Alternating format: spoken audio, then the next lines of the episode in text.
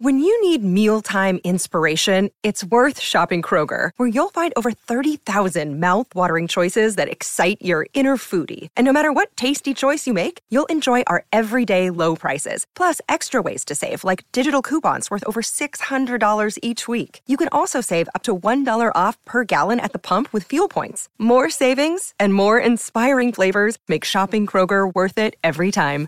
Kroger, fresh for everyone. Fuel restrictions apply.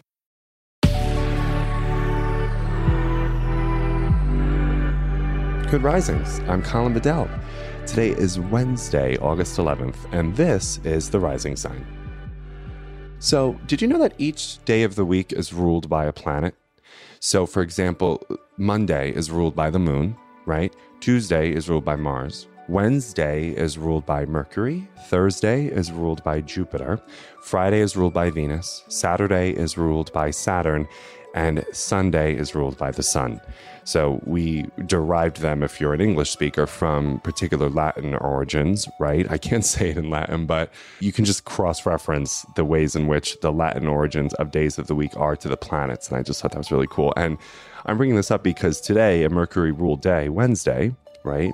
I, th- I, think in Latin it's miércoles or something. For the linguists out there, I apologize. In, in Spanish, it's miércoles. I know that for sure. So miércoles, Mercury, you can see that uh, similarly.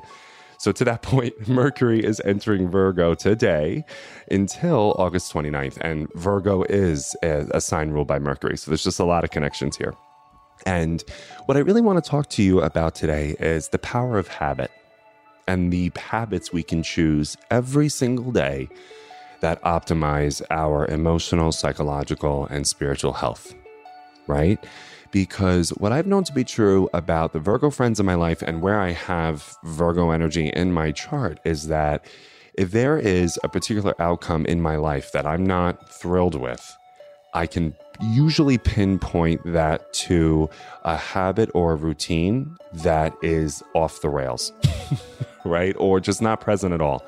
And so right now, I'm just started reading James Clear Atomic Habits How Tiny Changes and Remarkable Results in an Easy and Proven Way to Build Good Habits and Break Bad Ones.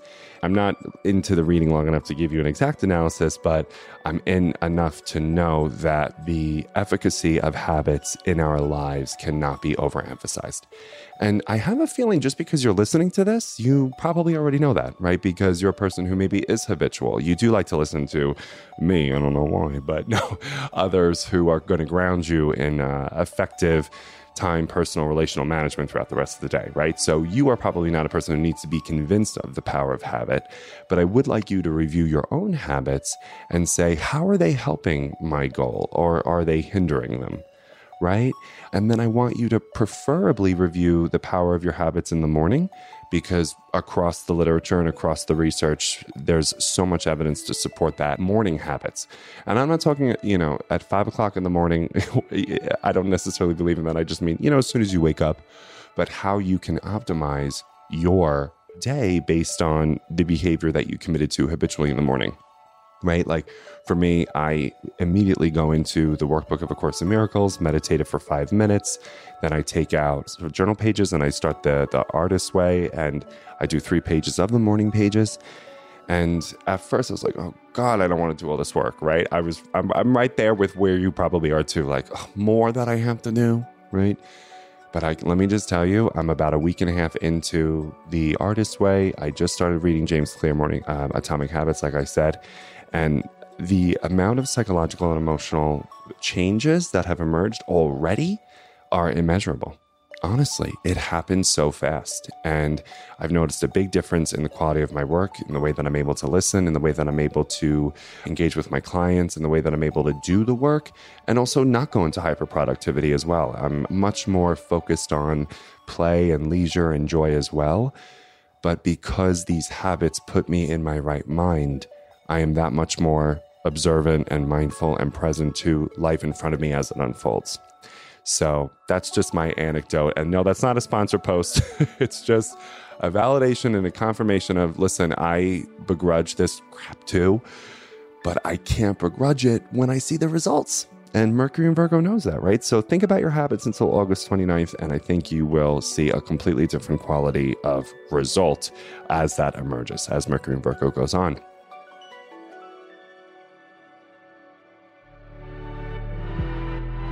I'm Colin, and you can find me at Queer Cosmos. Thanks for listening to The Rising Sign. If you enjoyed this episode, be sure to check out the other Good Risings offerings available in our feed. Have a great day. Bye.